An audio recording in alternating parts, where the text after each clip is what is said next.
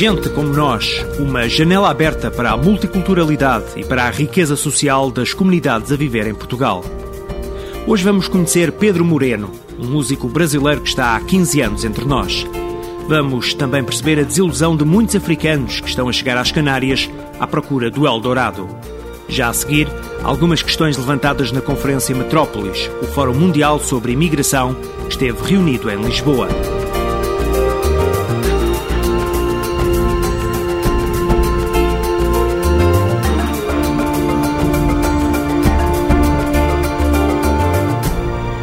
Durante cinco dias, especialistas de todo o mundo debateram na capital portuguesa a questão das migrações. No fim, saiu esta ideia: uma política única de imigração. No fundo, é também um apelo à cooperação, principalmente a nível europeu, onde os Estados-membros não se conseguem entender quanto à criação de um quadro legal comum que possa definir a política de admissão de imigrantes. A meia dúzia de palavras foi esta a ideia, entre tantas as que ficaram da conferência do Projeto Internacional Metrópolis. Este projeto Metrópolis é de um grupo alargado de instituições de investigação, organizações políticas e organizações não governamentais de mais de 20 países e dedica-se ao fortalecimento da política migratória, usando para isso a investigação académica. Há uma ideia subjacente a todo este projeto, é permitir às sociedades uma melhor gestão dos desafios e das oportunidades que a imigração apresenta, principalmente para as cidades. António Vitorino foi um dos conferencistas. Numa das sessões plenárias defendeu o regresso aos programas de imigração temporária, à semelhança do que já acontece em certos países como Espanha ou Alemanha. A imigração temporária pode ser útil, na medida em que ela introduz flexibilidade na gestão dos fluxos migratórios, mas para que ela resulte não em imigração clandestina, designadamente no fim do período de tempo em que as pessoas estão autorizadas a ficar, é necessário garantir a essas pessoas de que elas terão maiores possibilidades de ir e vir várias vezes ao longo dos anos para que possam retornar ao seu país de origem sem terem uh, a preocupação de nunca mais poderem voltar a trabalhar num país europeu. E o que muitas vezes gera ilegalidade é essa rigidez, essa falta de flexibilidade. São as desconfianças mútuas entre os Estados-membros que, na opinião de António Vitorino, tornam difíceis definir as regras que podiam dar maior transparência ao funcionamento do sistema europeu, abrindo, ao mesmo tempo, oportunidades. O Comissário sublinhou que, não existindo um quadro legal comum, nem mesmo os programas de admissão temporária podem ser definidos. E o regresso, o regresso dessas medidas, poderiam ser para já uma solução. As pessoas, eh, quando imigram, têm necessidade de ser respeitadas, mas também de se realizar pessoalmente. E nesse sentido, não há realização pessoal se não tiverem a oportunidade de trabalhar. E esta é uma oportunidade de trabalhar. Agora, as pessoas não vêm para virem para ficarem desempregadas. Que seria absurdo. Seria absurdo para a sociedade de acolhimento, como seria absurdo para os próprios imigrantes, que de certeza absoluta não se sentariam pessoalmente realizados. Portanto, introduzir estes mecanismos de flexibilidade, incluindo os da imigração temporária, são para benefício da sociedade de acolhimento e para benefício do próprio imigrante. Consciente de algumas correntes de opinião, António Vitorino defendeu na Conferência Metrópolis a necessidade de aliar aspectos de segurança e de regulação. Tenho esperança que, depois de um impacto que houve negativo na política de imigração a seguir ao 11 de setembro, há que dizê-lo com toda a objetividade, eh, de um certo refluxo eh, na vontade de encontrar uma política de imigração comum, por preocupações legítimas no plano da segurança, agora nós temos que demonstrar que segurança e regulação da imigração são compatíveis. E espero que haja, durante as próximas presidências, a presidência alemã, a presidência portuguesa no ano que vem, passos em concreto na definição de uma política de imigração que tenha três componentes fundamentais. Uma é a questão da admissão e, consequentemente, o controle das fronteiras e a luta contra a imigração clandestina. A segunda é a cooperação entre os Estados-membros em relação à gestão dos fluxos migratórios. E a terceira é a integração dos imigrantes nas sociedades de acolhimento que são as sociedades europeias. No fundo, António Vitorino fala da necessidade de ser proativo para resolver dramas imediatos e dá o exemplo dos africanos que continuam a chegar às Canárias. Na imigração não há soluções mágicas. Não há uma solução. É um processo um processo que exige vários mecanismos da ação nos países de origem, de luta contra as causas profundas da imigração, a pobreza, a doença, a fome, fugir da, da opressão e da repressão. Mas há questões que têm a ver com a regulação da imigração no curto prazo. E essas exigem uma política proativa de organizar a imigração em função das necessidades económicas dos países de acolhimento e da sua capacidade de integração. Portanto, não há uma solução mágica. É um processo que se arrasta no tempo, obviamente que passa pelo reforço do controle das fronteiras, como se está a fazer, grandemente no caso das Canárias, porque estamos a assistir é um verdadeiro drama humano. São pessoas que fazem em pequenos barquinhos 70 km em pleno Atlântico. Podemos imaginar a taxa de pessoas que não chega sequer às Canárias porque morre afundada no Atlântico, mas não é suficiente o controle das fronteiras. É preciso que haja também canais de imigração legal que trate os imigrantes com respeito e com a dignidade humana que eles têm. Mais à frente, no Gente Como Nós, vamos escutar ecos do drama africano nas Canárias. Para já, ainda à Conferência Metrópolis, a conversa segue agora com Lucinda Fonseca, do Centro de Estudos Estratégicos da Universidade de Lisboa, entidade, uma das entidades que deu corpo à Organização Nacional do Metrópolis. Exatamente porque tentámos desta vez também mudar um bocadinho o foco da discussão, tendo em conta a especificidade da situação portuguesa, porque tradicionalmente estas conferências estão muito mais orientadas para a perspectiva dos países de acolhimento. E no caso não é só por ser Portugal, é também porque nesta nova era das migrações não faz sentido analisar uh, este tema uh, na perspectiva só de um dos lados. Não pode ser. Além das discussões plenárias, houve 75 cinco workshops foram discutidos os mais variados aspectos da imigração. Os workshops são fundamentais na medida em que permitem uma discussão eh, muito mais aberta, uma troca de experiências, um conhecimento de boas práticas ou também de fracassos, eh, ao nível do local, de cidades, eh, que podem constituir referências eh, para um, outros eh, participantes nesse, nesse workshop, ao nível nacional, ao nível da intervenção de associações de imigrantes, e nós felizmente temos aqui muitas de Portugal e de outros eh, países, e é aí que se estabelece uma rede de contactos eh, que vai permitir enraizar uma cooperação transnacional que é fundamental eh, hoje em dia, quando as migrações são de veras um fenómeno global. E, e podemos dizer que não há nenhum cidadão que não sinta diariamente no seu cotidiano esta transformação de uma uma uh, população em mobilidade permanente. Uh, há aqui todo um manancial de questões que só num, num debate uh, mais intenso que é possível num contexto de um workshop, é por aqui que este intercâmbio solidifica. Do ponto de vista da investigação, e eu aqui como investigadora tenho que referir que é muitas vezes nos workshops que surgem ideias para nós desenvolvermos projetos de investigação internacionais e é por aqui que nós conseguimos integrar os jovens investigadores portugueses, os nossos estudantes ao nível da pós-graduação nestas redes. E eu creio que isto também, de um ponto de vista de política de ciência, de política de educação em Portugal e de criação de oportunidades, é extremamente importante. Foram cerca de mil os inscritos na conferência. Estiveram representados 49 países. Lucinda Fonseca, do Centro de Estudos Geográficos da Universidade de Lisboa, exalta o crescimento este ano do número de delegações de países emissores, sobretudo provenientes da África. É fundamental, tendo em conta que estamos em Portugal e na Europa, e por isso é que temos aqui uh, um painel dedicado ao Mediterrâneo, e outro ao mundo lusófono, aos países da CPLP. Isso também decorre da especificidade da situação portuguesa. Há, creio que há aqui uma expectativa do, do governo português desta discussão poder ser, de alguma maneira, útil e importante para a agenda da presidência portuguesa da União Europeia. Fonte de aprendizagem e intercâmbio de experiências, esta Conferência Metrópolis de Lisboa serviu também para as delegações ocidentais receberem ensinamentos. Quando nós pensamos uh, nos países uh, do Maghreb, eles não são só países emissores de imigrantes.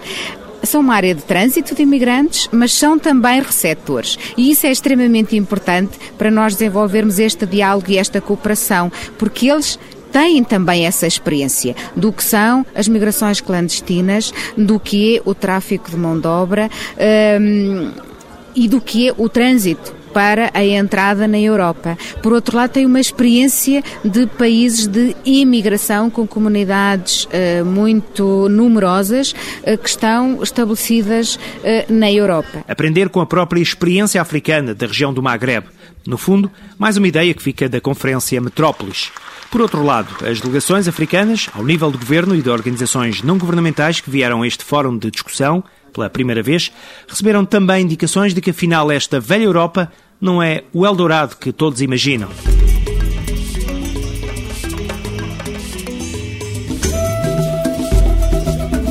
Vamos agora até às Canárias, onde continuam a chegar centenas de africanos. Vamos perceber a desilusão destas pessoas quando, a chegar a território europeu, sentem que, afinal, o tal Eldorado não é tão dourado como imaginam. Este ano chegaram às Canárias mais de 27 mil imigrantes africanos. Só na ilha de Tenerife, no pequeno porto de Los Cristianos, foram registados quase 16 mil ilegais que tentaram entrar na Europa através de pequenas embarcações de madeira. Muitas vezes os barcos, chamados caiucos, chegam com cadáveres a bordo, gente que não aguentou a travessia. Carlos Arroio, médico da Organização Médicos do Mundo, calcula que em cada embarcação que chega, três pessoas foram deitadas ao mar porque morreram. Em cada caiuco pode haver três pessoas que hayan muerto. É decir, quando um caiuco chega, há um promédio de três pessoas que han tenido que tirar a la mar porque ha fallecido. Na maior parte dos casos, os imigrantes deitam fora os passaportes porque sabem que assim não podem ser identificados. Não são repatriados e, ao fim de 40 dias nos centros de detenção, acabam por ficar em liberdade. Este é um conhecimento que passa de boca em boca, mas as organizações não governamentais garantem que os imigrantes são mal informados nos países de origem. Vêm enganados porque desconhecem que vão ser detidos. O assunto é que eles vêm enganados. O sea, eles pensam que é desembarcar del cayuco e conseguir um trabalho. Y esto es falso porque no es así. Tú en España para poder trabajar tienes que tener documentación, es decir, un permiso de residencia. ¿no? A mesma opinião tem José António Díaz, presidente do Movimento para a Paz nas Canárias. Posiblemente muchos de los inmigrantes que llegan a las costas europeas lo que piensan es que van a tener inmediatamente trabajo y que en definitiva en ningún caso, en ningún caso les van a devolver su país. Bien, eso es falso. Pero eso no lo sabe el inmigrante. As ONGs têm tentado informar os imigrantes nos países de origem, mas esbarram nos interesses governamentais. El inmigrante en, en esos países es una fuente de riqueza, es una fuente de divisas. Hay muchos intereses para que esa, la información correcta nos llegue. Entonces, eso es un negocio para cualquier gobierno. Le interesa al gobierno que tenga gente inmigrante em outros países para que venga dinheiro a seu país. O Movimento para a Paz nas Canárias é defensor de uma nova vaga de legalização de imigrantes. Na opinião de José António Dias, só assim se pode evitar que os ilegais acabem por ser vítimas de esquemas de economia paralela. Para o imediato, esta ONG considera prioridade a criação de uma política de vistos temporários. Os países europeus têm que buscar a possibilidade de reglamentar de alguma maneira os intercambios migratórios con los distintos países africanos. Es decir, políticas de visado temporales, migraciones temporales, al estilo, por ejemplo, de las migraciones, eh, por ejemplo, que hubo en un momento determinado con los eh, vendimiadores españoles cuando iban a Francia. A par destas medidas, o Movimento para a Paz quer que a Europa invista mais em África. Básicamente, Europa, más tarde o más temprano, tendrá que buscar alternativas como son políticas comunes que potencien el desarrollo. Desenvolvimento em África com a ajuda da Europa uma forma de combater a imigração ilegal, mas uma tarefa que parece gigante. A Espanha fez vários acordos de repatriação com alguns países. O problema é que os mais de 40 mil imigrantes que chegaram às Canárias nos últimos dois anos eram oriundos de mais de 30 países de África. Os imigrantes com autorização de residência em Portugal há pelo menos um ano podem pedir o reagrupamento com os membros da família que estejam fora do território nacional e com quem tenham vivido noutro país ou que dependam de si. O pedido deve ser apresentado junto do Serviço de Estrangeiros e Fronteiras. Deixo-lhe agora uma sugestão para antecipar algumas prendas de Natal. Já não falta muito para o fim do ano e 2007 está aí, quase quase a espreitar. A sugestão é uma agenda para o próximo ano que tem a imigração como tema. É uma iniciativa do ACIM e da CAIS, a Associação de Apoio à Reinserção Social da População Sem Abrigo. Da CAIS, quem não conhece, por exemplo, a revista de venda exclusiva pelos sem-abrigo. Pois bem, 12 fotógrafos deram corpo a este projeto alicerçado também na palavra. A agenda permite tomar contacto com a realidade de 12 imigrantes que começaram por sentir a angústia do desconhecido para, pouco a pouco, adquirirem confiança com o primeiro emprego, os primeiros amigos, a aprendizagem e o progresso. Henrique Pinto, diretor da Caixa, pega na agenda. Diga-nos lá, o que é que temos aqui? São 12 meses no ano, são 12 separadores, são 12 fotografias, são 12 comunidades e falamos das 12 comunidades com uma maior representação em Portugal. Portanto, fomos por aí. Eh, não quisemos eh, minimizar as outras, antes pelo contrário, mas também não havia, não haveria espaço para falar de tudo e de todos nesta agenda. Mas quisemos falar daquelas comunidades que hoje fazem uma grande diferença no país. Nós quisemos, eh, através destas fotografias, de alguma forma, falar do itinerário ou das situações nas quais muitas destas pessoas se encontram, que vão desde situações de dificuldade, de drama, a situações de conquista, de, de, glória de alguma forma, ou de realização, concretização dos seus próprios sonhos. Portanto, são 12 imagens que nos, nos ajudam a, a, a, perceber de que, no fundo, estamos aqui, de que a vida para muitas pessoas, para essas pessoas, não é fácil no início. Os inícios são sempre muito complicados, mas que depois, com o apoio que vão eventualmente recebendo e com o próprio trabalho que eles fazem sobre si próprios e o esforço que, que, que, que, fazem, que, que põem também neste trabalho os próprios, conseguimos dar a volta e tornar a vida muito mais risonha, muito mais colorida. Portanto, é, são duas imagens que querem, no fundo, passar de uma paixão a uma glória. As receitas proporcionadas pela venda da Agenda 2007 revertem para projetos da Associação CAIS, projetos para pessoas sem abrigo, em risco ou exclusão social. Entre elas, infelizmente, há também muita gente imigrante, porque há, há imigrantes que vieram para Portugal, eh, que até encontraram um emprego no início, entretanto depois caíram no desemprego, eh, alguns depois por diferentes eh, fatores caíram até na rua, hoje vivem, vivem numa situação de, de, de, sem teto, sem casa. Muitos um, perderam até ou nunca tiveram papéis e, portanto, os fundos que nos, nos, vierem da venda de, deste produto serão investidos no apoio a estas pessoas. O ano passado quisemos fazer também um trabalho deste tipo, mas já íamos muito atrasados no que toca, no, no que toca este, os, anos, os meses do ano. Este ano talvez nos tivéssemos antecipado um pouco também para nos precavermos, isto é, não quisemos correr o risco de ficar com agendas na mão uh, sem ser vendidas. Portanto, às tantas estamos aí, uh, antecipando-nos a tantos outros que terão também a sua agenda no mercado, mas, mas a estratégia é essa, é de vendê-las e de fazê-las chegar uh, ao maior número possível de pessoas. Quem nos está a ouvir que ainda só agora está a ter contacto com a Agenda 2007 da Associação Cais, onde é que a pode encontrar? Nas livrarias Bertrand e também no Centro Cais. Portanto, quem quiser também poderá dirigir-se diretamente ao Centro Cais Porto e Lisboa eh, e pedir eh, a agenda. Ou então, hum, como dizia nas livrarias Bertrand, poderá sempre, mesmo que não estejam expostas, poderá sempre solicitá-la. Na agenda multicultural para os próximos dias, podemos apontar desde já a estreia esta segunda-feira da peça O Romance Gitanes.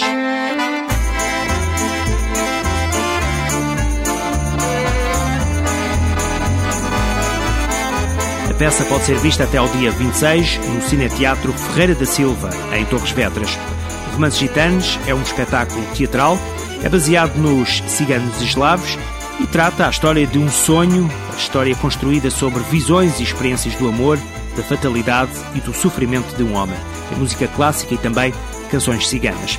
É um espetáculo teatral do checo Peter Serres Budko. Ele é considerado um dos maiores atores e manipuladores da Europa Central. No dia 26, exatamente quando em Torres Vedras subir ao palco pela última vez a peça O Romance Gitanes, tem lugar em Lisboa mais um encontro temático integrado no Ano Europeu da Cidadania pela Educação. Será no Instituto de Segurança Social, Centro de Recursos em Conhecimento, e será subordinado ao tema Mobilidade, Novas Competências e Emprego. O encontro está marcado para as 16 horas no auditório da Rua Castilho.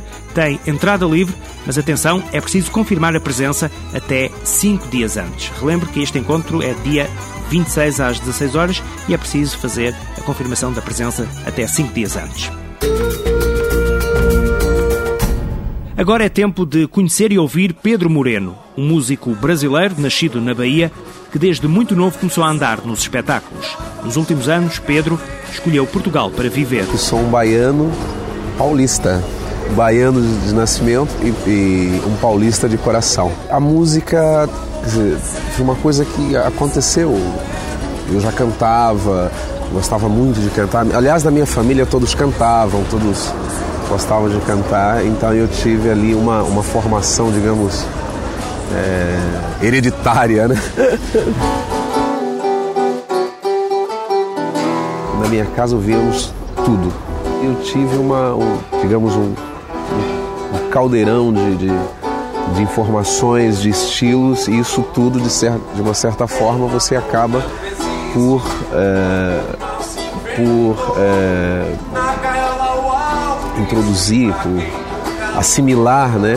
Todos esses estilos, e eu acho que a, a minha música é uma música é, é popular brasileira, MPB, com essas influências e também é, uma influência muito forte do Nordeste. João Santos é português, também é músico e acompanha muitas vezes os espetáculos de Pedro Moreno.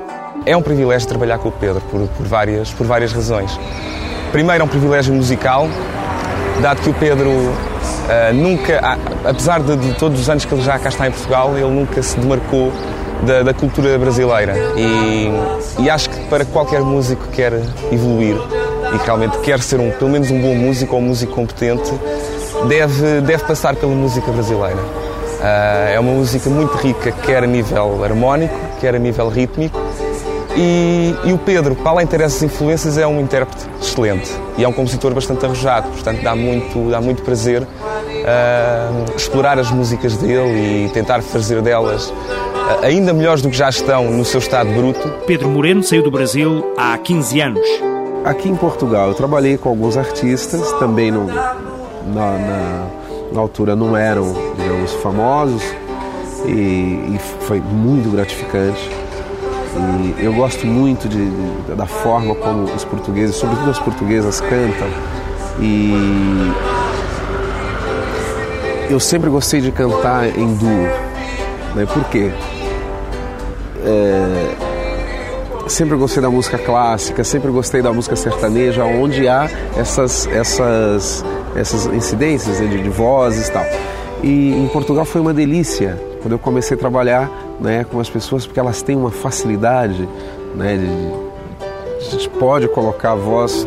Hoje fico com Aí está algo de que muitos portugueses talvez não se apercebam e só mesmo alguém vindo de fora pode constatar.